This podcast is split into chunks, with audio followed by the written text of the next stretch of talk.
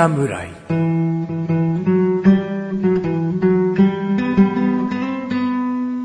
菅井菊池のコンビニ侍始まりました。始まったよこの番組はコンビニで買える食品を実際に食べながら感想をお届けする番組です。コンビニは菅井ことチャボです。コンビニは菊池ですコンビニ侍です。さあ、チャボくん、はい。もうこの番組をですね、はい。再生しようと思った人は気づいている人は気づいている。なるほど。し、まあ今回の長さなんだこれと 思って、もしかしたら長いかもしれない。そうですね。まだわかんないですけどね。ね。まあ我々だけわかんないんだけどね。うん、そうですね。いやいや、この時が来たかと。で、この時が急に来たなとうんそうですね。大変思っ申し訳ないね。ているかもしれない。はい申し訳ありません。このコンビニ侍はですね、はい。今回で最後とはい。いうことになります。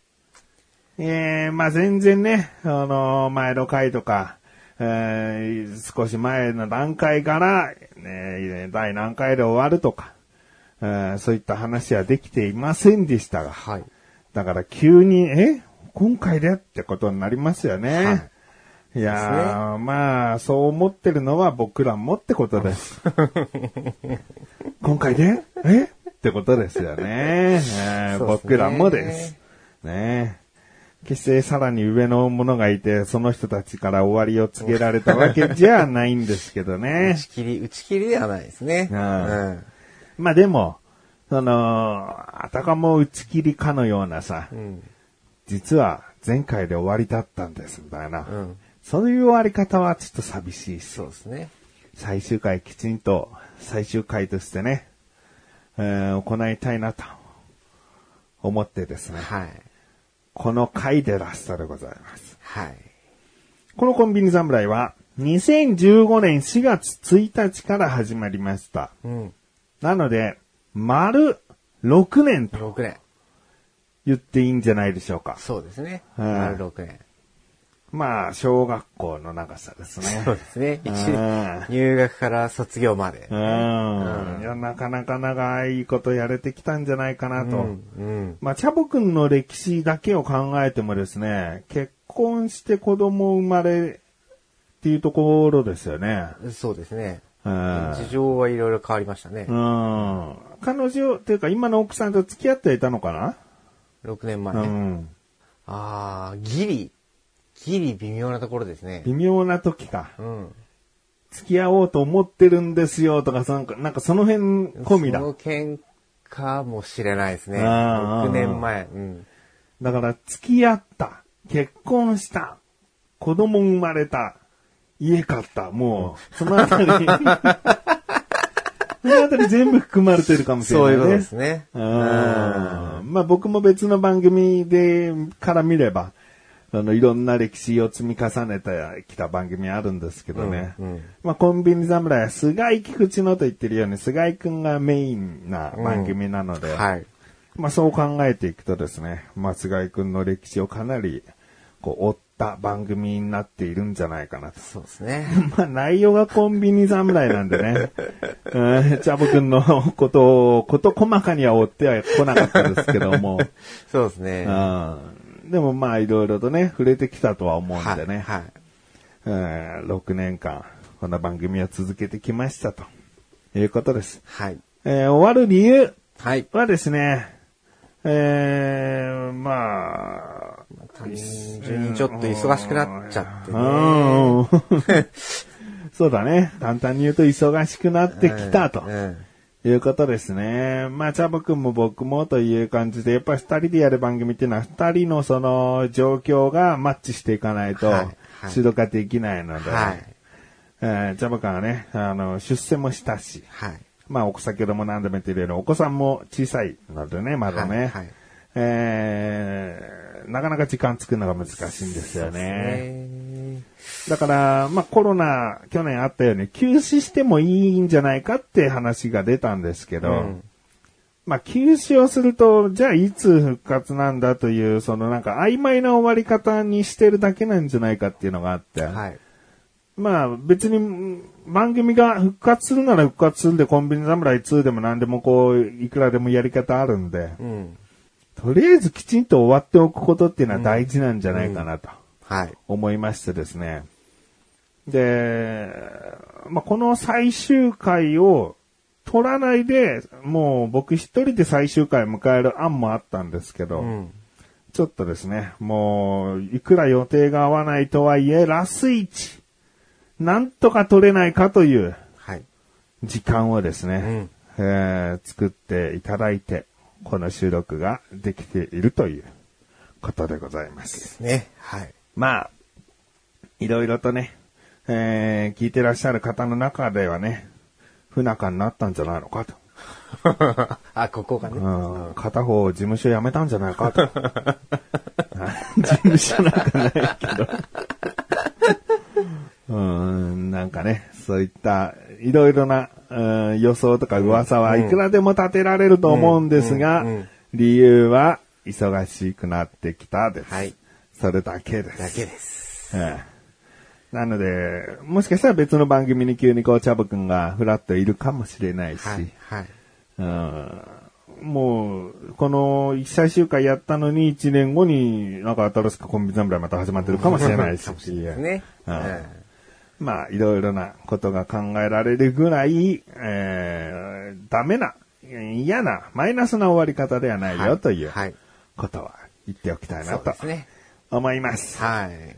まあ、ちょっとね、締めっぽい話はエンディングでもいくらでもできるの、エンディングにいくらでもできるので、はい。とりあえずやっていきましょうと。そうですね。今回最終回スペシャルなので、はいチャボくんからも僕からもおすすめ食品あります。そしてフリートークの時には、まあ、コーナーじゃないな、な企画なんかはいやりたいなとも思ってますし、はい最後の最後なんであれもこれもやらなきゃなと思っております。はい。さあ、じゃあもうやっていきましょうか、早速。はい。長いですよ、今日はきっと。ああうん。じゃあ、チャボくんのはい。ラスト前工場、はい。うーん前煽りをいただこうかな。今回はですね、ううん、最終回にふさわしい。ふさわしいものは 用意できてませんよ、もちろん。急遽ですから。ああ、ないのか。なんか、紅白まんじゅうとかな。うーん、ちょっとね、さ、あの、来るときに考えたんですよ。紅白まんじゅう？なんかないかな、みたいな。ラストっぽいやつ。ラストっぽいやつみたいうんうんな。なかったね。なかったかえー急遽探してもないもんですね。そんなものはね。うん難しいよな。難しいですね。なんで、もともと、もともと紹介しようと思っていた、うん。もの。なんだ、大して、ないもの。うんまあまあまあ、まあまあ、いつも通りが一番いいかもしれないし。ううん。いつも通り、ポケットに入るサイズの、うんはい、ものを持ってきました。なるほど。はい。今回はですね、えーセブンイレブンで購入しました。まあ多分セブンイレブン以外でも売ってます。うんはい。これが大豆？手羽先味。何も説明がない。これが大豆の後に商品名来るかと思ったらもう味を言うっていう。どれが商品名なんですかね、これね。これ裏は何て書いてあるんだよ。あこれが大豆？手羽先味。そのままだな。これが大豆が、一応商品名なのかなうんうんうんうん。うん。まあ要はあれですよ。手羽先、まあもちろんうん。鳥ですよね。う。うんん。それが大豆で表現されている。なるほど。まあ、これだけ聞いてもなんかチルド食品とか、冷凍食品みたいなイメージを持たれる可能性あるんですけども、これは、まあ、いわゆるグミとか、そういったものが入ってるようなパッケージはい。ですよね。そうです。なんか、チャックがついててそう、でカバンの中入れて、食べたい時に食べるみたいな感じになってますけど、それが中身が大豆菓子なのかな？歌詞です。名称は大豆加工食品なので、まあ、いわゆる、こう、大、肉っぽいものを大豆で作りましたよそういう。系ですね。まあヘルシーにうん仕立ててるよ的な感じですね。過去になんか唐揚げみたいな、なんかそういうのも食べてな気がするな。番組で。唐揚げか何か。大豆の？うん。ありましたっけ？ありましたっけかなうんまあまあ、やっぱヘルシーといえば、やっぱ大豆とかね、うんうん、そういうのになっちゃうのかなっていう感じなんですけど、まあこれももう普通にスナック系、スナック、うん、まあスナックに近いようなもんですよね。味が。うん。うんうんちょっと匂い匂いうん匂い匂い。はい。なんか、よくわかんない匂いだと。でも鳥っぽい匂いっちゃ鳥かな。そうですね。うんうん。まあただね、あのーなんだろう、こう、唐揚げとか、うん手羽先とか、うん。まあやっぱりお酒に合うもうんのじゃないですか。なるほど。ただ、それを一緒に食べることで、まあカロリーはうん。増大すると。増大する。まあ増大、うん、お酒のカロリーとうん。揚げ物カロリーですよね。うんうんうん。それをちょっとでも和らげられる、うんうんうん。なんつうの？おつまみ。ヘルシーおつまみ。ヘルシーおつまみ。うん、なるほど。で、ちょっと、これ 16g 入って44キロカロリーなんです。おーまあまあまあ。普通のスナック菓子よりはね、うん。ヘルシーに食べられるね。イカフライみたいな。柔らかいイカフラあー、まあ、パッと見、鶏皮みたいイ。な。そう、鶏皮みたいな感じです。うんうん。パウダーで味付けされてるうんものですね。うんでも鶏は一切入ってないはずですから入、ってないです。食べます。はい。うん味はね、濃いです。すごい硬さが。あー、鶏感あるかもしれないな。噛むと、噛めば噛むほどって言ったらいいのか、うんやっぱこう、じわじわ染み出てくる感じフリーズドライの鶏肉みたいな感じかな、あーなるほ今。どね。うん。うんうんうん。だ手羽先味ってやっぱちょっと胡椒の効いたような味の濃い感じになってるのかな、うんうんうんうん。やっぱね、こういうの進んじゃうんですよ。で進んじゃうかあら、本来であれば、もうすんごいカロリーですよ。うん。うん。揚げてあるし。揚げてあるし。あの、皮っぽいから、はいか本当の鶏の皮なんて本当にまたね、油っぽいから。うん。うん。そうなんです。でも、ヘルシーなんです。うんこれ言われないと大豆ってわからないぐらいかもしれない分わかんないと思います。うんちょっとね、鶏ジャーキーみたいな、うんうんうんうんほんと乾燥した鶏っていう食感だね。はい、はい。で、味が手羽先風味になってるんで。うなるほど。これ何？お酒とやっぱ合うの？合うと思いますよ。うんビールなんかとはもう100%合うでしょうね。うん。これね、最初見っけたのコンビニじゃなかったんですよ。う。うんん。まあ、スーパーとかで見かけてて、うん。で、あ、こんなんあるんだな、みたいな。まあ、大豆、まあ、言うてももそもそしてんだろうな、みたいな。そうだね。ホロホロしてるイメージあるよね、うんうん大豆はねこんな硬い食感を生み出せるとは思えなかったな。だからそこのギャップありきの、うんまあ、今回紹介かな。まあ、まあ、コンビニでも売ってたんで、おなるほどーいいじゃん、いいじゃん、みたいうん。これ、かばや食品さんが出してるんで、な。うん。まあ、かばや食品さんで言えばグミとかかな、やっぱ。そうですね。うん。コーナー的にはやっぱね、その辺に、の近くにありました。うんう。ん。そういう、なんだろうなここのパッケージに捨てる理由ってなんだろうこれおつまみにしてくださいだったら普通に袋でいいけど、うんこれちゃんとチャック式の袋になってる理由っていうのは、やっぱカバンに忍ばせといて、うん。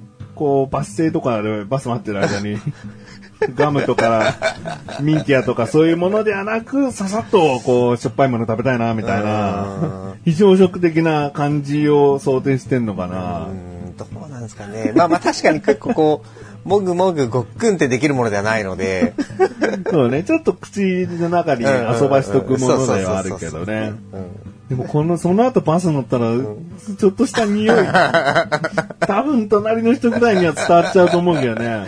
今マスクしてますから。マスクしてるから大丈夫です。こういう風にマスクうまく活用してるね活用です。うん。うんまあでも、ちょっと斬新だなっていうのもあって。うんうん。なるほど。こういう、なんか大豆食品にしては、うん結構しっかりできてるかもしれない。うんうん香りとか味とか食感が。はいはい。うん。進化したのかもしれない。僕はなんか唐揚げでなんとなく覚えてるうん印象と違って。うんうんじゃあ、ちたぶくんも、はい。鼻から食べてみて。鼻からは無理なんで、口からでいいですか？口でいくんだ。もう。あ 今だからっつって口以外で味わったことはないんですけどね。うん。うん。うんうん。やっぱなんか、食べると、あ、手羽先って感じ。うん。だ胡椒効いてるせいかさ、多少ピリピリ感口に残るよね。うん。あとちょっとこのタレ、タレ感って言えばいいんですか？うん。まあ、肉ではないなっていうのはでも食べたら分かっちゃうんですけど、うん。でもそのいくつく先が大豆とはそうだね。思わないかな。まあネーミング的にもいいんじゃないですか？これが大豆って。まあ確かに合ってるよって。それが、なんだろうな、ソレイケアンパンマンのソレイケの部分だったらいいんだけど、これが大豆？手羽先味 もう、もう終わり行くんだよ。ソレイケマンみたいな。なんか、呼び名のなんかメインの部分がなんかない、抜けてる気がするんだよな。大豆ミートでも何でもいいんだ。はいはいはいでも書いてないんですもん、そこ。うん。これね、あの、物があれば友達と、ちょっと食べてみるって話題にできるけど、うんうんこれが大豆食べたことある？っていうの、ちょっと難しいよね。確かに、呼び名ね。うん呼び名はないね。うん。こう手羽先味のみで、もう一本でずっと行くんだって覚悟がある、あった上で、もうこういう大豆味っていう名称にしてんのかなっていうのはあるけど、でもこれが大豆で、ね、親子丼味とかさ、ちょっと甘く和風な味付けでできるかもしれないし、そうですね。商品名ね、一応大豆で作った手羽先とは書いてあるけど、うん。ま あ一応あの書いてあるでっかい文字をね、あうのん。ちょっと強弱つけて読んでみたんですけど、うんうんうん。まあこれが商品名。なるほどね。うん。それいけまん。それいけまあ、それいけ手羽先。はい。はい、そんなものを持ってきましたよ。レビューしましょうかうね。ん。チャボへのラストレビューです。はい。味。味。4。4。うーん、もう食感も大豆にしてはすごいし、うん味もしっかりしてるし、うーん、まあ、言うことはないのかもしれないんだけど、ななんだろうな、の決め手かな、なんか。大きな決め手なのかな。パンチ力が足んない？タターゲットがやっぱはっきりしないのが、なんかうやうやうやしてんのかもしれないな。なんかこれお菓子の代わりにどうぞなのか、うんおつまみにどうぞなのか、うんミンティアの代わりにどうぞ なのか。なんかそれによってこの味とかボリューム、ボリューム言っちゃえばそこまで多くはないんだけど、うん。だそこの、なんか、さなそこはうやうやしてるからかもしれないな。それによって味がこうなってて、ああ、いいね、こう、うんああ、ちょっといまいちだね、3みたいになるのかもしれないけどうんうんうん。いや、味とかそういう部分だけをギュッと見見れば、4は確実に取れてるんじゃないかなっていうところですね。ちょっとターゲットが定まらないと。うんということですわ。かりました。見た目。見た目。見た目か。見た目も4。4。パッケージは、まあ目を引く。目を引くね。うん。で、買ってみて、チャボも買う、買った後ぐらいに気づくんじゃないかな。なんて読んだらいいんだ、このお菓子って思うんだろうな。何を買ったんだ、俺はって。いや、この番組では口に出した時初めて気づいたのかな、チャボは。あれ？これ名称がちょっとよくわかんな、確かにみたいな。確かにパッケージで買って食べて、おおなんだこれ面白いなっていうあれで持ってきたから、うんそうだよね。確かに商品名ね。う。うんん。ないじゃないね。まあでもそこをマイナスにしたいわけじゃなくて、うん僕は、まあ一応4っていうところであと一歩は、うんこの、そのものかな？中身かあ、な中身ね。うん。全部がなんかやっぱ鳥皮に見えちゃうのが残念だなと思っちゃうんだよね。手羽先味ってするんだったら、なんとなくもう手羽先みたいに、ちょっともう、ある程度一定の形で、全てをこう作ってほしい。はいはいはい。そしたら、あの、チャック式のをパカって開けて、一瞬でパッて取ったやつが、なんか異様にでかいの取っちゃったとか、あのこんなちっちゃいかけらの取っちゃったってその、一瞬で取る人にとったら困るじゃん。うん。大きさが一定だから、このタブレットのお菓子とか、うんそういうのは重宝されるんだと思うんだよね。うんどどねれもが均一な大きさっていうのが。だこの大きさの統一とか、手羽先により近づけているとか、なんかそういった実際のものの、うん形をもうちょっとこだわってほしかったかなって思ううんね。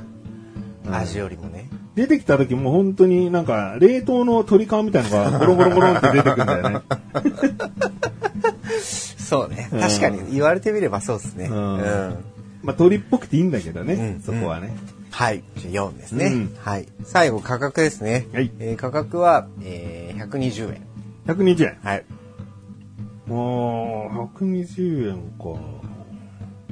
まあ最後だし。5にしとこう。おおまさか価格で5が出るとは、ちょっと想像だにしてなかったんですけど。え意外と大豆系のお菓子って高いんだよね。おその、やっ、ぱこの、加工に手間がかかってるからかなのかうん、意外となんかね、こんな値段しちゃうのかって思わされることがあるんだよね。うん。だけど120円だったらギリギリ後かな、最終回視点も入れてね。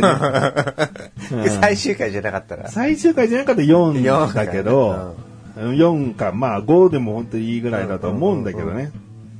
うん。でも、100さっき量が少ないって言ったけど、うんこの小さいグミが入ってるかのようなパッケージに対しては、ちゃんと入ってるは入ってるわね。あーそうね。うん確かに。そのなんか、な、騙されたぜっていう、がっかりする量ではない。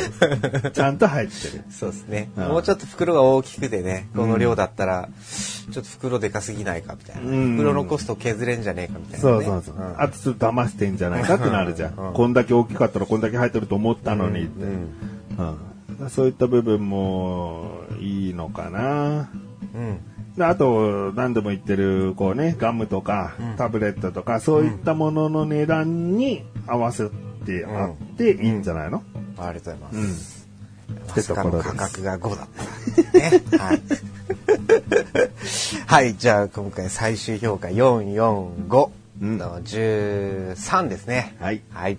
ということで今回は、えー私、チャボよりセミレムさんで購入しました。これが大豆手羽先味。ご紹介いたしました。この後もお楽しみください。この後は僕のおすすめだよ。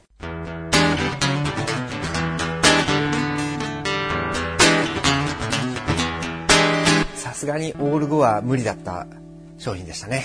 コンビニ侍さあ、チャボくん。はい。未だかつてない、はい。えー、進め方ですが、はい今回は2本2本。最終回ということで僕からのおすすめ食品もあります。はい。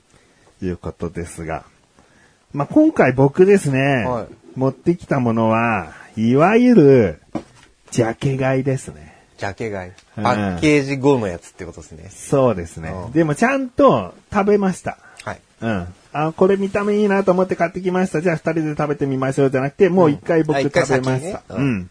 ただのジャケ買いだけじゃない。チャレンジ買いでもないってことはい。ですね。はい。はい。でね、このパッケージに対して、もう、なんだろうな、見て、3秒で、これは買っとこうって思えたのよ。見て3秒。うん。あ、何？え？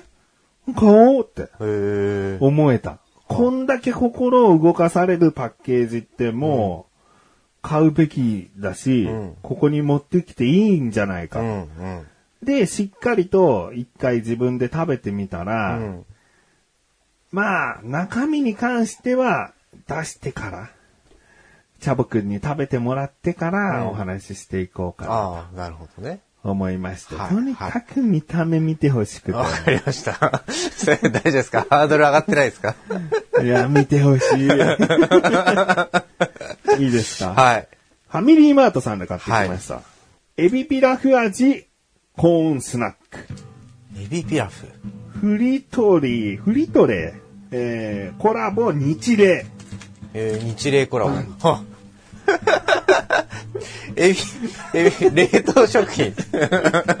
冷凍食品でおなじみ日霊さんとフリトレーがコラボしたんですね。ででもこのパッケージがね、お菓子売り場のポテトチップスとかベビースターのところに並んでるわけですよ。うんうん僕は3秒のうち1秒、う外に出ちゃってるわいって思ったわけよ。そうですね。冷食、見た目冷食だから。もう完全に日霊さんのエビピラフのパッケージをうんそのまま持ってきちゃったみたいうんなうんうんものなんですようん。なね。るほどね。もうびっくりして、思わず手に取ってうん。、なる2つ買って1つ食べましたと。ほどね。あれだ、フリトレってあれだ、チートスだ。チートスとか、うまあドリトスとかもそうかあな。うん。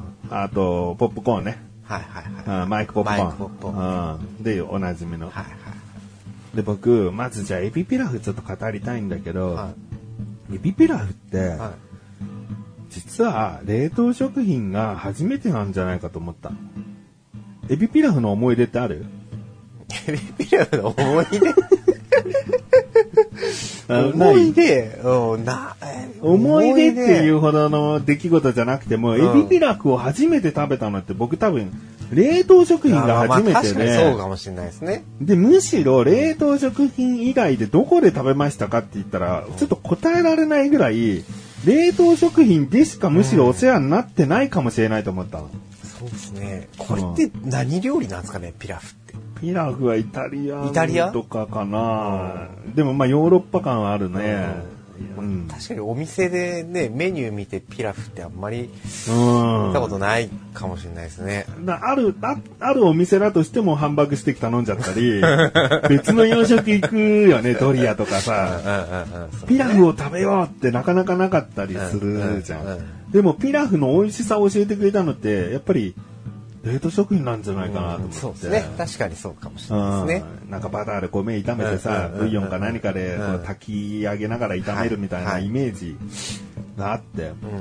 うん。で、あの独特なさ、香りっていうのが、やっぱこの冷凍食品で知ってるから、あの香りがまず袋開けて楽しめるんじゃないかと思って、うんすげえワクワクして、なるほどね。どうぞ茶いいぞ僕開けて。はい。で、匂い、匂いいっちゃってください。あ、バター感すごい。バター感すごい。でも、うん。思ったよりコーンスナックなんだよ。コーンだね。それ今、ふわっとバターしたけど、まじまじ買うと、嗅ぐ、嗅ぐと、うんピラフではないよね。うん、確か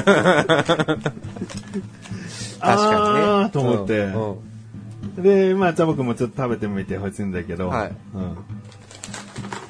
じゃあ、食べちゃいますね。うん。うん。ピ、うん。なかなか表現に困る美味しさですね。うんいや、日霊さんとコラボしたならもっとピラフにしてほしかったなと思って。いや、こんなのおすすめじゃないじゃんって思うかもしれないけど、でもこの見た目パッケージで買わされた、買ったっていう、ん何？じゃあ美味しいものしかおすすめできないのかってことになっちゃうじゃん。うんうんだけど、このお菓子決してまずくない。うん。まずくない。ただ、エビピラフという僕のそのなんか、あの、憧れの存在の、あの感じがまたお菓子で味わえるのかなと思った時の、そのギャップが残念なだけで、ね。味自体美味しいは美味しいし、ただ、あのエビピラフじゃないっていうだけなんだよね。そうね。うん。なかなかね、難しいんでしょうね、表現するうん。の。でも、近くはなってるといううか、うピラフの味、もうパッケージで目に焼き付いてるからっていうのもあるかもしれないですけど、うんでもピラフの味しますよね。ピラフの味はね、うんうん近づけようとはしてるよね。でもさ、なんかお菓子業界におけるエビ味ってさ、かっぱエビせんみたいなさ、うんこうなんかエビパウダーみたいに入れときゃいい感はダメだよな。ダメですね。エビこのエビピラフ、エビピラフだからエビパウダーはとりあえず入れようっていうのはちょっと違うよな。うんやっぱあのー殻のついてるエビの風味のものと、身のあのプリプリした食感は無理かもしれないけど、身のあの香りと、やっぱエビって違うと思うんだよね。うん、そのエビピラフはもう決してもう何にも一切殻のないエビを想像してるから、うんそのプリプリさをもう思い浮かべるほどのあっちの香りをどうにか、こう、コーンスナックに付着させてほしいなと思ったんだよね。あで、あと、まあ、チャボくんは多少感じ取ってくれたみたいだけど、まあ、バターの感じとか、その、ブイヨンの感じとかは、もっと強く出してくれないと、そうですね。コーンスナックは、コーンが強い。はい。うんで日霊さんは多分結構妥協したんじゃないかなあ。こんだけ大きなパッケージをこう使って、うん。で、日霊のエビピラフ味だよって、うんもう大々的にパッケージに出せてるのに、ちょっとフリトレイさんがね、もう少し、え ーこう、エビピラフとは何か、うん。まあ、エビピラフを、まあ、エビピラフ、なかなか食べないからな。逆にこう、エビピラフのお菓子。うん。だからその本、だから逆に、逆に冷凍食品でしか知らない、んエビピラフでかピラフをうん。別の形で世に広められたんじゃないのみたいな。ああ。なるほど。でも本物のエビピラフ食べたら違うからな。全然コーンスナックの味しねえじゃねえか、みたいな。で手手に取りやすいところから食べさせて、うんもう本物これどうなってんだっていう、こう、相乗効果的な。うーん。まあいけたらいいけどな。でもこのパッケージから買う人だからな。絶対冷凍食品食べたことある人元は知ってる人だよかな。そっかそっか。うん、エビピラフ食べたことないけど、このお菓子食べてみようって思えるパッケージはしてないよね。確かに。そう言われてみれば多分僕みたいに、あ、久しぶりにエビピラフが食べてみたい。うんうんうんで、お菓子で手軽に食べれるのかって思った期待に応えなきゃいけないんだよ、これは。確かでも僕パッケージが自分の中で5なんで、おすすめで持ってきます。に。はい。た食べますか？あ食べてください。一つ。ね。なんだね、コーンスナックじゃなかったらもうちょっとうまく表現できんのかな。うーん。まあ、あとね、やっぱ、お菓子業界どこも同じ技術を持ってるとは思わないんで、思えないんでね。うんうん。こういうなんか物に似せる技術が高い会社だったら、はいもしかしたら別のやり口で、うんよりエビピラフに近づけたかもしれないと思うね。なるほどね。だカルビーなんかはもういろんなものを腐るほどやってるから、もうまた違う角度でエビピラフ味出してこれんじゃない、うん。このパウダー使うとより米の感じ出せるんですとかね。ああ、なるほどね。うんまあ、おせんべいとか、ちょっと安易だけどね。米だからとかも思ったけど、うんうんなかなか、なかなかでもやっぱり表現しづらいのかな。うん。コーンがあるからね。そう、コーンがね。まあ、そういうことですね。はい。じゃあ、チャボくんの評価。はい。まず味味、味4。4いただける。好きですよ、結構。うん。だから味は美味しくなくないからね。うんうんなんかこう、うーん、まあこう、エビフィラ、ピラフっていうのに、洗脳されすぎちゃうえー部分もあると思うんですよ。んその味を想像しちゃってるから。うんうんでも別に、あの、普通のコーンスナック、スナック菓子としては、うんこう、なんていうの、口の中に広がる風味とかさ、うん。まあ、バターが、まあ、そこそこやっぱ強いんですけど、うんとかあのこういうお菓子の特徴でさあの歯にずって挟まるじゃうないですか、んうんうん。そっからまだやっぱり味出てくるうんうんうん。ぐらい多分味こ濃く設定されてると思うんですよねこれ、これ系は結構味濃いよね。うんバーベキューとかチーズもね。そうそうそうそううんそういう部分に関しては、まあ、一つのお菓子としたら、うんまあ、そこそこいい完成度なんじゃないかなとなるほど。なんであの決してまずくはないし、うんむしろ美味しい方だと思うんでうん。4でなるほど。はいじゃあ、見た目。見た目いいんじゃないですか5で。およかったよ。いや、僕はサンスねとか言われたら、寂しくなっちゃうよね。だってもうさ見た目だってあのピラフじゃないですか、うん。一例の。だから本当にだからそこれが普通にそのお菓子売り場だったからねまだ、うん。まだ今回。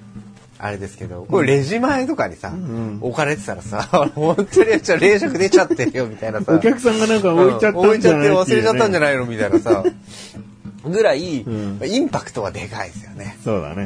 んだ本当パッケージは、すごい頑張ったんじゃない？うんうんうんうん。でも俺いいと思います全然あの文句は何もないですなるほど。はい5いただきました。はいえー価格がですね、はい。125円。125円。うん。安いんじゃない？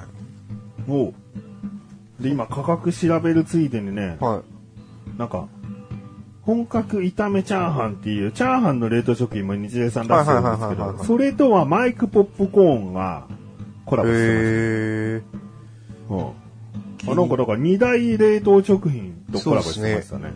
そっちも気になりますね。うん。でも、でもまあ、ピラフの方がちょっと冷凍食品感強いかもしれない。うん。なるほどね。さあ、125円。125円。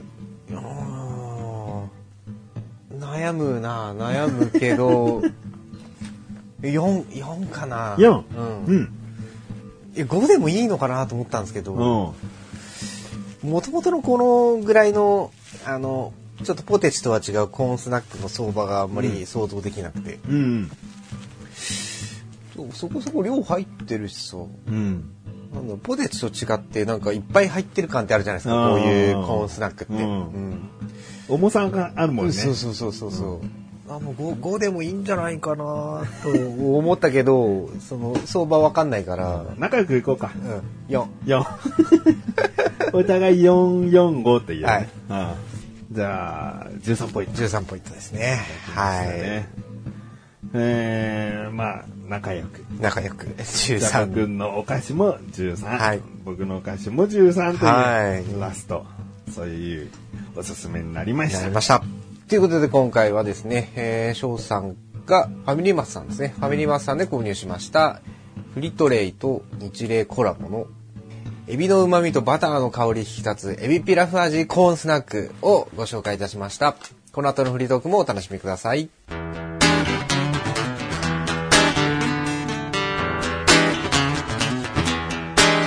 僕もさすがにオール5は無理でしたね。コンビニ侍はい、フリートークです。はい、フリです。まあ、オール5って狙って出るもんじゃまあないですか確からにね。確かに。うんまあ、過去何回出たんだろうな。なんか最終回だからそういう集計取っても面白かったかもしれないけどね。うん。まあでも多くはなかったですよね。うん、本当に片手ぐらいかもしれない、オール5は。そうですね。うん。5個あるかないかっていうところだと思います。えー、ジャブ君、最終回ね、進んでおりますけれども、もう、とっくに1回分は終わってますね。長さ的に。そうですねんですが、まあ今回はね、あの、最終回なので盛りだくさんで、んまだまだお届けしていきたいと思います。はい。えー、前回かな？うん。キキコーヒーはい。やりましたね。はいブラジルサントス、うーんナンバー2うん。のコーヒーが本当に他と違うのかということで急遽はい。3つのコーヒーを飲み比べした。ましたね。はい。それに対してツイッターでコメントがありました。はい。飲み比べました。この方飲み比べました。うん素晴らしい私は普通のカフェオレよりブラジルサントスの方が味は好きです。はい。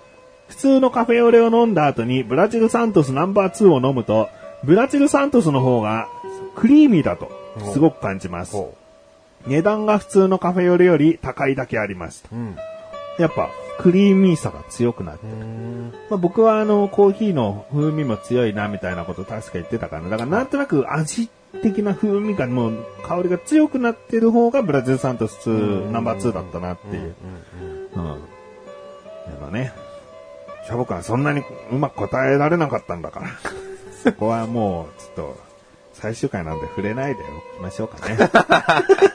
僕はね、あの前回その聞き、ブラジルサントスをうん。わ、分かろうみたいな、当てようみたいなね、うん。企画で、まあまあ、散々たる結果だったのでね、うん。はい。あの、この部分に関しては、何も触れません。っていうか、言えないんだよな。言ってもおめえ外しただろうが、付きまとっちゃうかそら、うあ、クリーミーでしたね、とか、お前分かんなかっただろっていう話になっちゃうんでね。はい。言われてみれば、とか、調子乗り合えないしね。うんそう。あうんここはもう潔く。はい触れません。えー、そして前々回ですかね、はいタバコの、うんその、番号が。変わって、あの、いつもそこでタバコを買う僕からしたら困るよと、うん常連客も困るんじゃないのみたいな話をしましたね。そして、はい。えーコメントくださいました。はい。タバコは意外と新商品が出て棚の位置が変わる。うん地域性がある。うん。ため、全店で番号を揃えるのは難しいでしょう。うん。まあ僕はあのコンビニで、ファミリーマート、ローソンでコンビニで番号を統一したらいいんじゃないのみたいなこと言ったんだけど、うんうんうんやっぱ地域性があると。まあ確かにそうだ確かにね。東京限定とかね、うん地方限定みたいな確かにありますね。うんだから、まあ番号を割り振ったところでっていうのが難しいのかなと。うん。で、問題を一発解決する方法は、顔なじみになるしかありません。ほぼ毎日同じ時間、同じ買い物ができれば、おあ同じ服装で通えば、えー割と早く覚えてもらえるはずです。常連は強し。うん。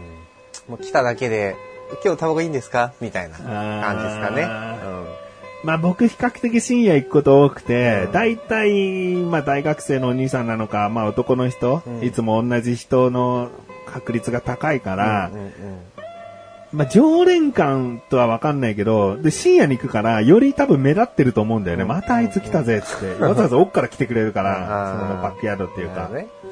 だから、またあいつかって思われてるなってうん。意識はちょっとあんだね。で、いつも同じタバコ買うってくから、いや、覚えられてはいるけど、どうしたら、タバコ3つ、は？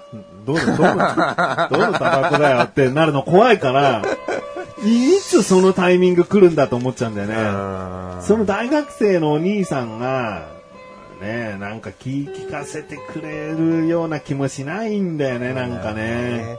向こうは向こうで、確かこれだよなとか思いつつも、うんうんうんでもわかんないですよ。タバコって人によっては結構コロッと変わる人いるから、下手にこう店員さんもしゃしゃり出れないっていうのあると思うんだよね。あ、番号間違えてるけど、棚の番号変えたから間違えちゃったのかな？いつもの持ってってあげようって、うんうんうんすげえ話しながらだったら、お客さんこっちでいいんですよね。こっち番号変わっちゃったんですよ。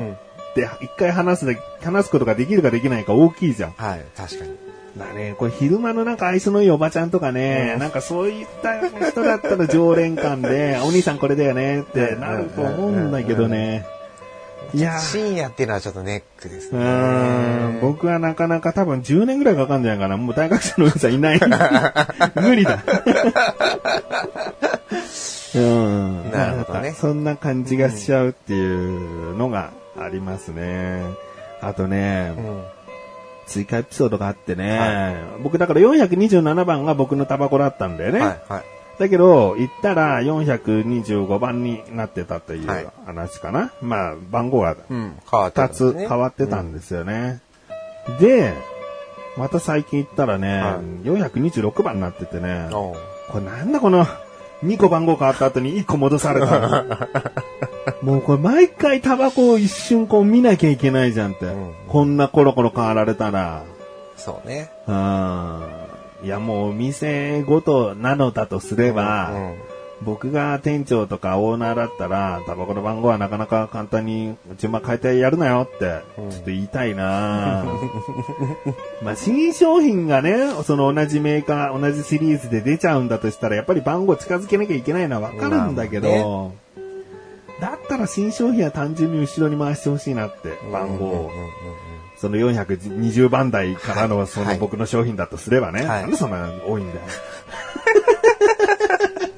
420番台って。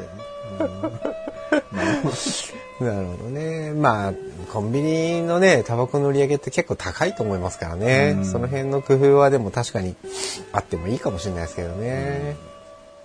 まあ、アドバイスはね、はいあの、非常にありがたいなとはい思いますので。ありがとうございます。ありがとうございます。さあ、チャボくん。はい。まあ、今回ラストなんでね、はい。本来であれば聞き対決とか、はい。お前こんなん好きなんじゃないの対決とか、はい。まあ、過去いろいろやったものを盛りだくさんでお届けしたいなとは思ったんですけれどもね、はい。まあ、いろいろと準備とかも急遽だったので、えー、ラストにふさわしいかわかりませんが、この企画いきたいと思います。はい。辻企画 まさかの割と新しい企画っていう。えー、辻企画というのはですね、僕の友人の辻くんがですね、えまあなんか急にツイッターでつぶやき出すんですね。本当にそれうめえのかと。こう、ちょっと、辻君に喧嘩を売る企画ですね。いや、結構新しめの過去にやってるんで気になる方はね、はい。あの、聞いてない方で気になる方はぜひ聞いていただきたいんですが、はい。まあまあ、危機対決は前回でラストだったということですね。そうですコーヒーがラストでしたね。ね。うんなんかリベンジで終わりたかったですね。そうですね。何か、こう二人ともダメだったやつをね、最後やるとか、そういうのが良かったんですけど、まあまあ、辻企画。はい。今回はですね、はい。まあ前回の辻くんの企画は、えー、辻くんはこれうまいっつったから似たようなものを他に持ってきて、本当にうまいのかっていうのを、チャボと僕で確かめると。はい。で、目隠し食べたりして、若干危機的要素があったと思うんですよね。うん。で、どれが一番うまいか。いや、確かに辻くんが言ったのがうまかったみたいな、なんかそういった回なんですけどね。はい今回の辻企画はですね、はい。とある、えーコンビニの冷凍食品を、えー来たうまーってつぶやいたんですよ。はい。はい。うんははぁと。じゃあ似たような他のコンビニのこれと他のコンビニのこれと比べて、ん本当にうまいのかと。い。はい。チャボくんにジャッジしてもらおう。なるほど。もう果たしてほぼ危機ですよね。それね いや、聞きじゃない。果たして辻くんがうまーとかほざいてんのはどれでしょうってことですよ。はい。それを当てるという。わかりました。うん、だからまず、えーエントリーナンバー1番。はい。ローソン。はい、ローソン。砂肝ネギまみれという冷凍食品です。もう全部今回、冷凍食品ですからね。はい砂肝ネギまみれ。砂肝だから鶏肉だよね。鶏だよね。そうですね。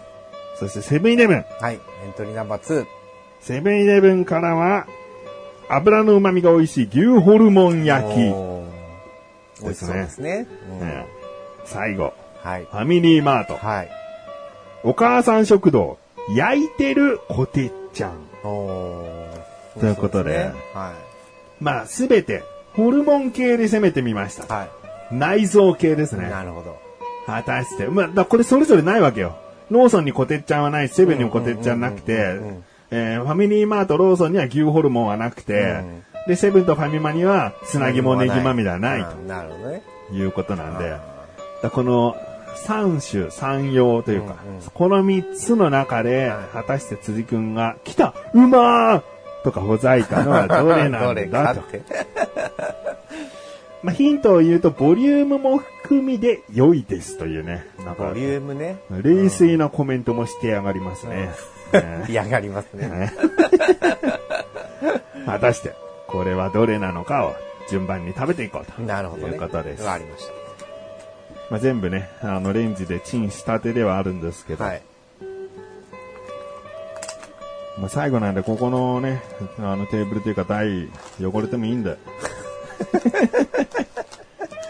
ここで、こんなに食事広げて食べるの、この番組だけなんで。見た目もどれもうまそうだなそうですね。なんかネギまみれは塩だれって感じなんだよね、いかにもね。そうですねネギの感じで。で、牛ホルモンは醤油だれって感じで、コテッちゃんが味噌だれって感じで。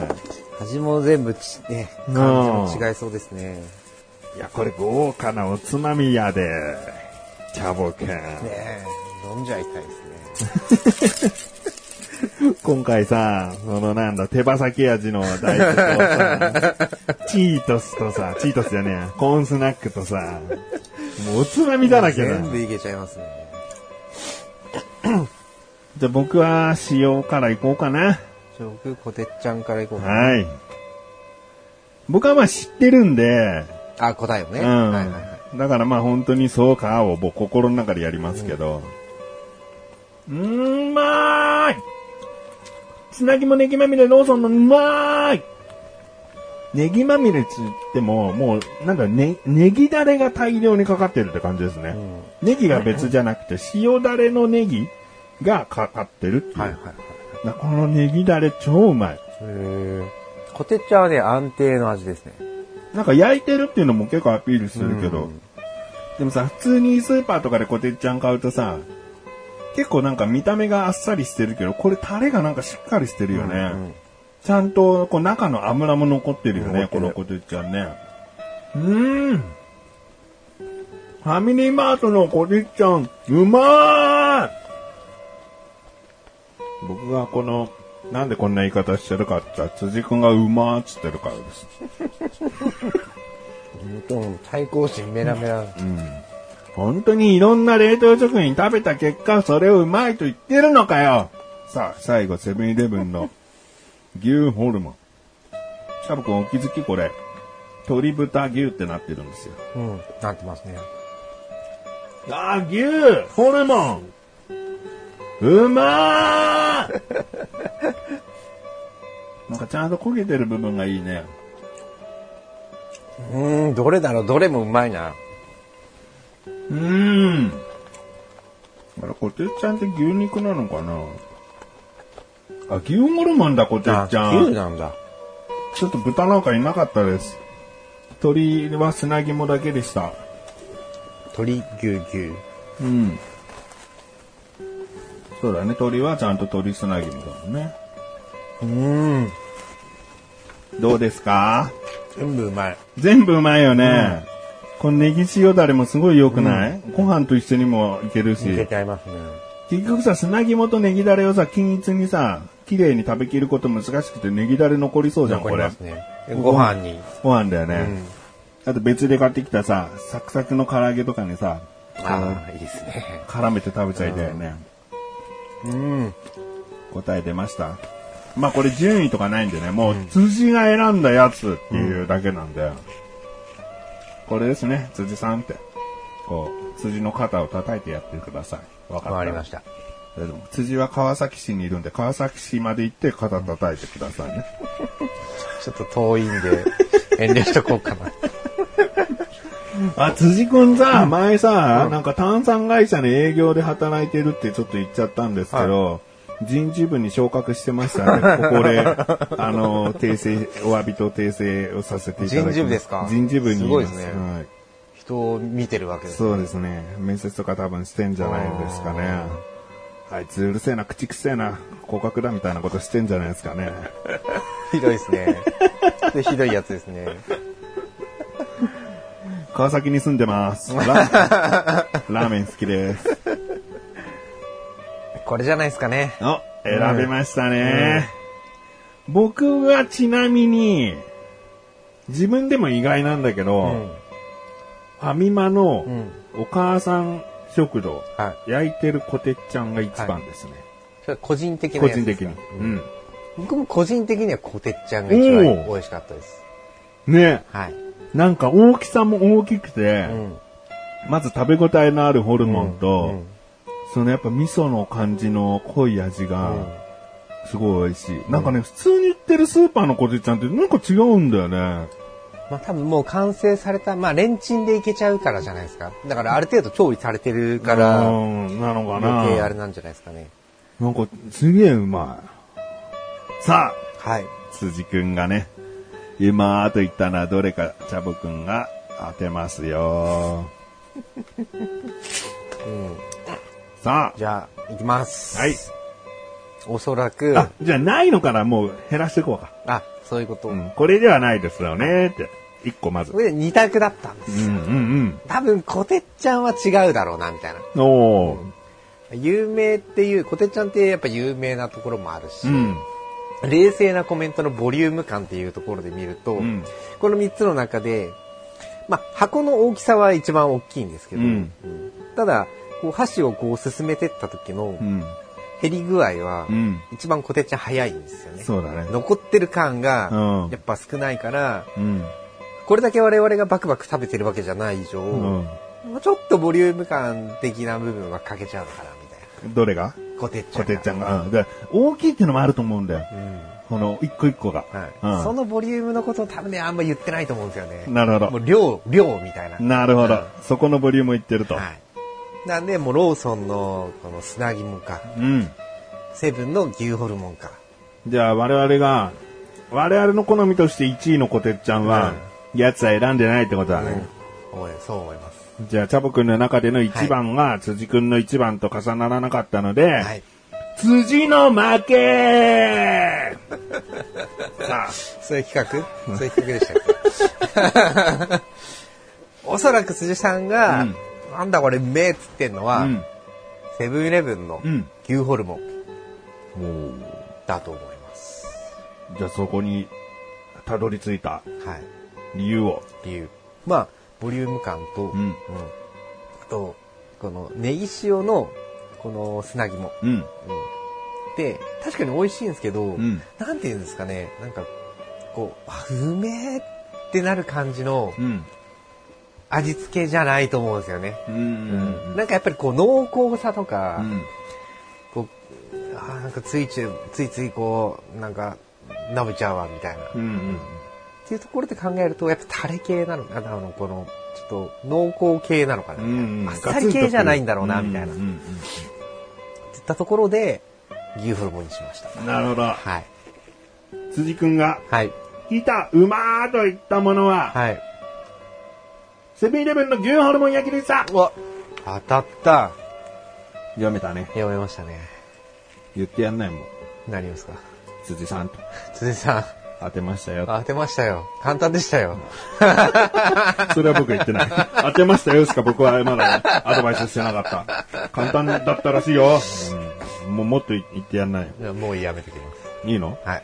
いや、ファミリーマートの、続けて言って。ファミリーマートのファミ、リーマートのえーこてっちゃんこと、こてっちゃんこと牛ホルモン焼き牛ホルモン焼きの方が、の方が我々はうまいと思いますけどね。我々はうまいと思いますけどね。へへ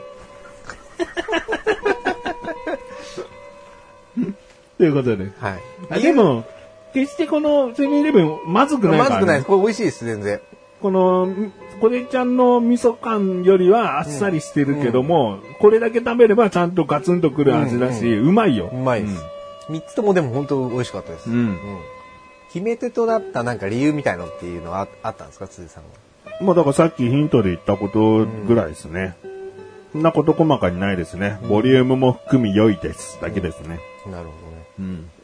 なんか来たうまーって言ってるってことは、なんか、ちょっと待ち遠しかったのかな。うん。そう、その来たっていうやつだと、こてっちゃんかなとも思ったんですよね。うんあのこてっちゃんが、みたいな。うんコンビニで手軽に、みたいなね。うん。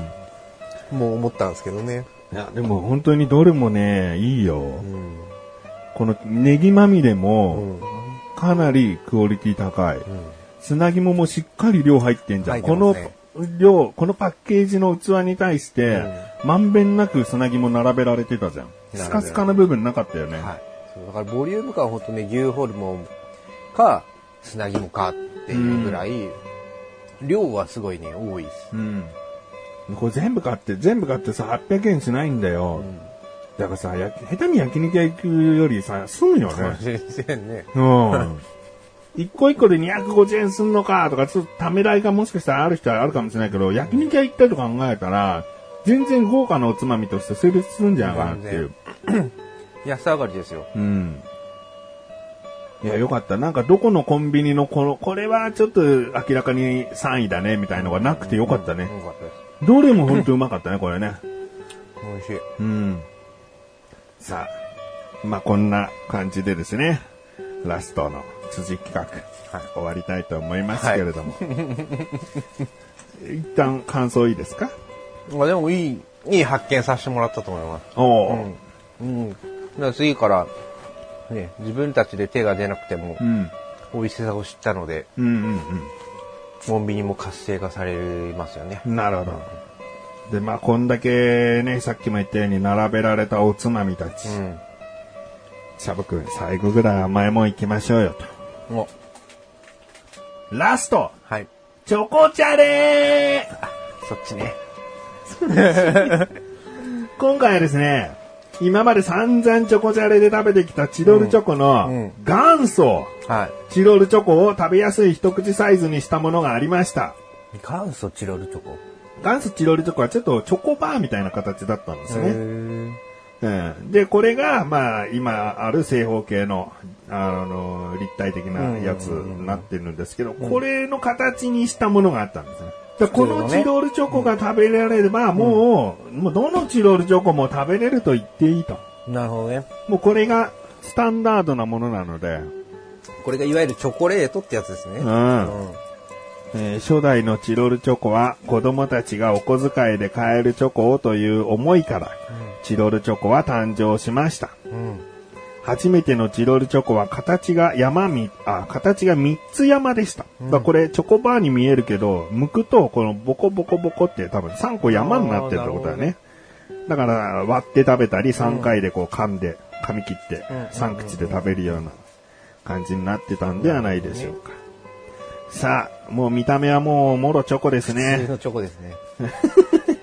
まあ、噛んだらもしかしたら中にね、うん、違ったものが入ってるかもしうれない。ん、まあ、チョコには変わりないと思うけど、うんうんうんここでね、キウイの香りするホワイトなんちゃらムースとか入ってるわけないですね。うんうんじゃあ、ちょっと、こんだけ今しょっぱいもん系食べてきたんで、うんうんこれでお口直しですよ。はい。せーの。ん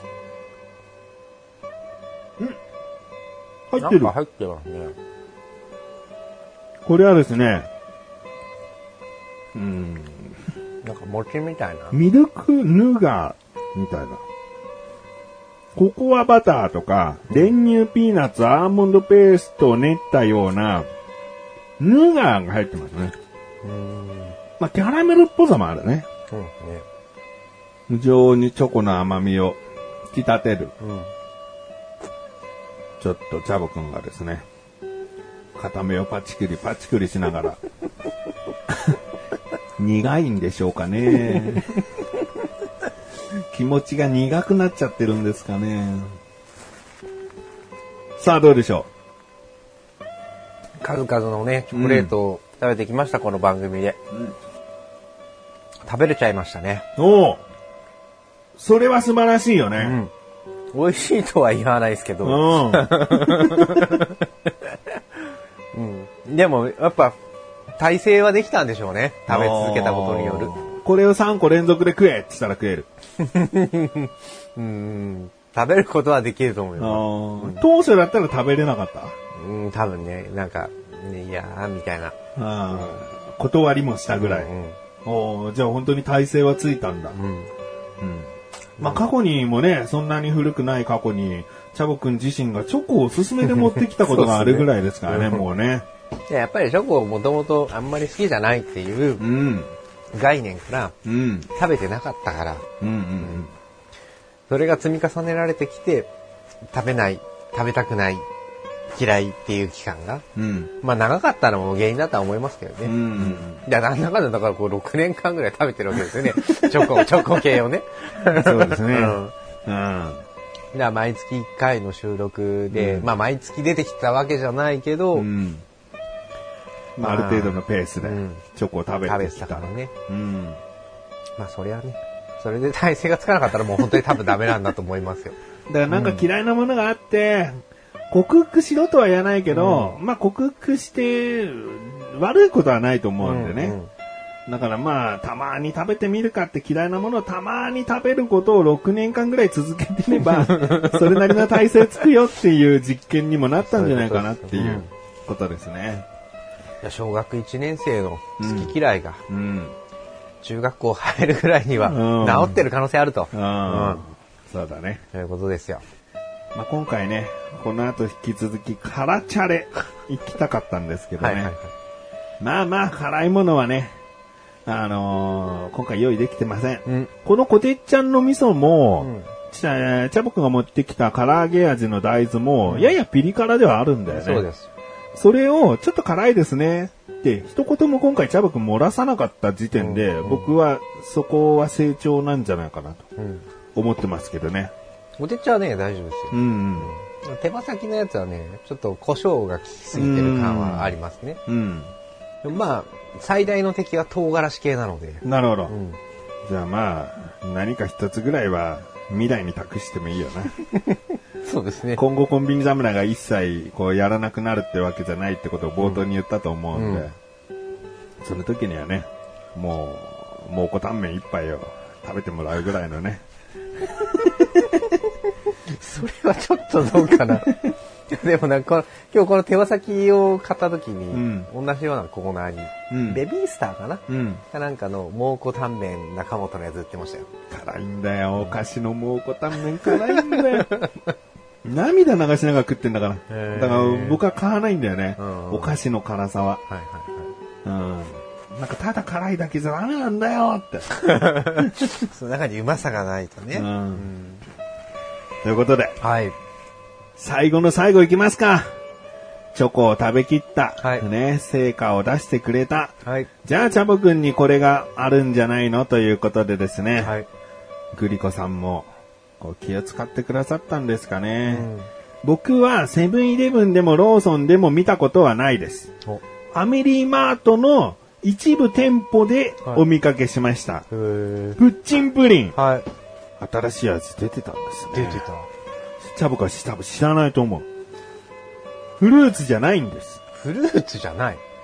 植物生まれのプッチンプリン。優しい甘さ。きび砂糖使用。砂糖。さあどうぞ砂糖きびってこ砂糖きび。まあ、きび砂糖ってという。へ優しい甘さのプッチンプリンっていうのが、うん。僕はファミマでしか見かけなかったんだけど、へ出てたんですよ。これ絶対チャボくん見てないと思って。ー見てないですね。まあ、ププッチンプリンはいつものプッチンプリンと同じ大きさ。はいはいこれで普通のもあるし、いちごとか今までね、過去にいろんな味を出してきたサイズで、この優しい甘さっていう、なんか特殊なプッチンプリンが売ってたんですよ。へ最後はね、プリン大好き、チャボくんに、プリンを食べて、こう締めていただこうかなと。一番のお口直しなんじゃないですか？そうですね。プリンね。これもチロルチョコに負けないぐらいいっぱい食べたんじゃないうかな。ーん。いや、もうできたらグリコさん最後バナナ味のプリン出して終わってほしかったですけどね。どうでしょああ。う。甘なんかさ、、確かに控えこう香め。ばしさというか、そういうものがあるんじゃないかな、きび砂糖って。他の砂糖よりも。うん。そう、なんか、独特な香ばしさ、うん、なんか、なんかほんときな粉みたうんうんうんいな感じの風味というか、うん。後味がちょっとやっぱ独特ですねうん。うん。でもこれはプリン好きからしても、そんなにうん。変な感じにな、してないプリンだよね。そうそうそうです。変に味変えてないかうら、ん。純粋にプリン。プリン。うんだから、とある有名なプリンは、こなんかこういう甘さの味付けにしてんのかなって思えば、全然納得のいくプリンだようん、ね。全然。でも言ってもそんなに、なんだろう、後味が、うわ、すげえ変な味がするとかう、ん。なんかいつものプッチンプリンとプリンとうん。大幅に違うってことはないですね。下は普通のカラメルなの？あでもカラメル自体も、あれなんですかね。キビ？キビ感？なのかな。うん。あんまりこう、なんだろう、カラメル独特の甘さ、苦さ、うん。みたいな。ないですね。優しいんだ、じゃあ。優しい甘さだからね。優しい。うん。優しいね。まあ、どのホルモンよりプリンを食べてるキャボくん。エンディングに行く前、エンディングの間ちょっと空間あるんですけど、それに行く前にもう食べきろうとしてる。それぐらいのスピード。よほどプリンが好きなんだろうね。そうですね。プリン好きですね。なんでですかね。うんおじさんはね、君がプリンを食べてる顔が一番好きなんだよ。本当ですか？うん。おじさんはプリンならいくつでも買ってあげたいよ。なんか誘拐犯みたいな。さあ、もうね、音でわかると思いますけど、最後のかき集め作業が行われておりまして。うんもう飲んだ方が早いんじゃない？うん。はい、はい食べきりました。ごちそうさまでした。どうですか？プッチンプリン。美味しいですね。今回これでプッチンプリンも最後だと思うんで。はい。もうこっからは自分でしばらく買います、ちゃんと。もしね、今後バナナ味が出た際はですね、みんなチャボくんの顔、ね、美味しそうに食べる顔を見たことない人がほとんどだと思うので、想像してもらってね、チャボくんが幸せそうに食べてる、書き込んでる姿を想像してもらえたら、嬉しいなとね。思います。いつか出るでしょう。いつか出ると思うんですよ。出ます。うん。まあ、本当コロナが始まってからね、グリコさんどうかしちゃったんかぐらいね、新商品出さなくなったんでね。本当プッチンプリンのね、出さなかったよね。ね限定品全然出なかったですね。なので、まあ、コロナが明けたらね、うん。ダダダダダダってね、こう、フルーツバスケットみたいな感じで 出てくるかもしれないんでね、その中にバナナがあったりしてね。うんちょっと期待はね、いつまでもしてようかなと思ってます。はい。ということで、はい。もりもりなフリートークでございました。はい。エ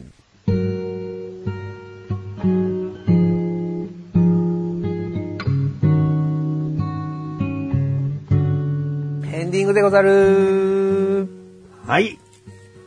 でも本当に正真正銘ラストになりましたね。もう、ここで二人がお届けする会話も、もう当分しばらくはうん。ないんじゃないかなと。うん。まあ、コンビニ侍においてはもうね、ないということになりますので。うん。えーどうでしたか？コンビニ侍を6年間やってきて。なんかね、6年もやってたんだなって感じです、今思うと。うんうん。まあ、月2回っていう更新っていう頻度のあれもあるかもしれないんだけど、でも毎月毎月ね、収録ル水に集まってね、えーやってきたので、思い出ないくはないよね。何が一番思い出に残ってる？あの回なんかすぐ思い出せますねっていう回は。あれ、まあロケとかはそうですよね、やっぱり。なんだかんだ。車でシリーズね。まあ、雨の日シリーズではなくて、普通に、そのミニストップ企画とかね。あの辺はやっぱね、思いつくし、ただ、こう、やっぱりなんだかんだ残ってるのって、危機だったり、うんうん何かしらのこう、企画立てをした時、うんうんこれ好きなんじゃねえかとかさ、うんまあ、辻さんの企画はね、まあ、始まって、1回 ?2 回 ?3 回今回3回目ぐらい？2回かな？二回か。うんもう一回はこんな企画提案してきましたよっていう報告なだけで。うんそうだからまあなんだかんだポツポツとやっぱり残ってる部分はありますよね。うんで自分が紹介したものとかうん。ってやっぱ数が多いからさ、うん。あの鮮明には全部覚えてないけど、ん。でもざっと100、今回で145回なんで、ざっと70個ぐらいはお互いおすすめで出してるってことだね。うんうん。まあ今でも購入しているものもあるし、うん。もうお見かけしなくなっちゃったものもあるけど、うんうん。まあでもコンビニに行かなくなることはないんでね。そうだね。まあ、ずっと、まあ、自分がこうまだ番組をやっている体でねう、ん。いろいろああこれいいねみたいな、っうん。ていうのはまあずっと持ち続けてね、うん。まあ今後本当にだから2が始まるかもしれないし、うんうん。新コンビニ侍が始まるかもしれない ね。うん、まあまだまだまだあのーお目にかかるっていうとあれなんかな。ちょっと違うかもしれないけど。また携われる機会はね、うん。いくらでもあると思うんで、うん。はいまあ、その、まあその時が来ればねそうですね。またよろしくお願いします。ぜひぜひはい。ということですね。まあ僕、あ、そうだな、僕が記憶に残っている、うーん、僕結構フリートーク好きなんでね、お互いなんかコンビニの不満とか言い合えるのは良かったですね。実際やっぱコンビニはしょっちゅう行くから、はそのよく行くからこそ、毎日ストレス抱えるわけじゃなく、この番組で言うことでちょっと外されるからね。うんまあそういう話もよかったな。一番ダメなのはコンビニの夢を見た話をした僕の話一番ダメですね。この夢を見たなんていうフリートークダメです夢ね。夢話ねうんコンビニ出てきたからいいでしょっていう ダメですね。そうだそうねいろいろエピソードエピソードもありましたね。ううん。んまあ基本フリートークだったからね、もそうですね。ともとね。うん。うん。まあ、いつかあるかもしれないんで。はい。じゃあ僕もコンビニの小ネタ、はい。うん、2021年の話なんですけど、はい。っていうのはね、2030年ぐらいにしてくれてもいいし。覚えてられるかな？覚えてられっかな、いつか、またね、お会いしお会いしましょう。はい。コンビニ侍は月に2回の水曜日更新でした。それではまた会う日まで。さらばでござる。さらばでござる。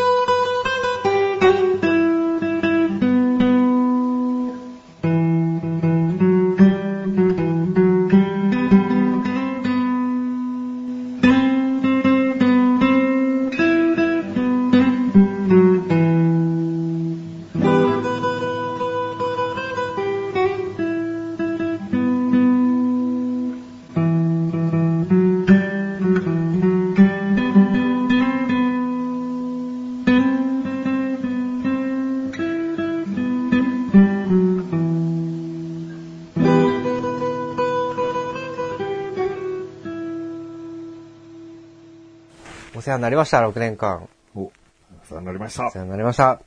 またお会いしましょう。りがとうございましたありが。とうございました。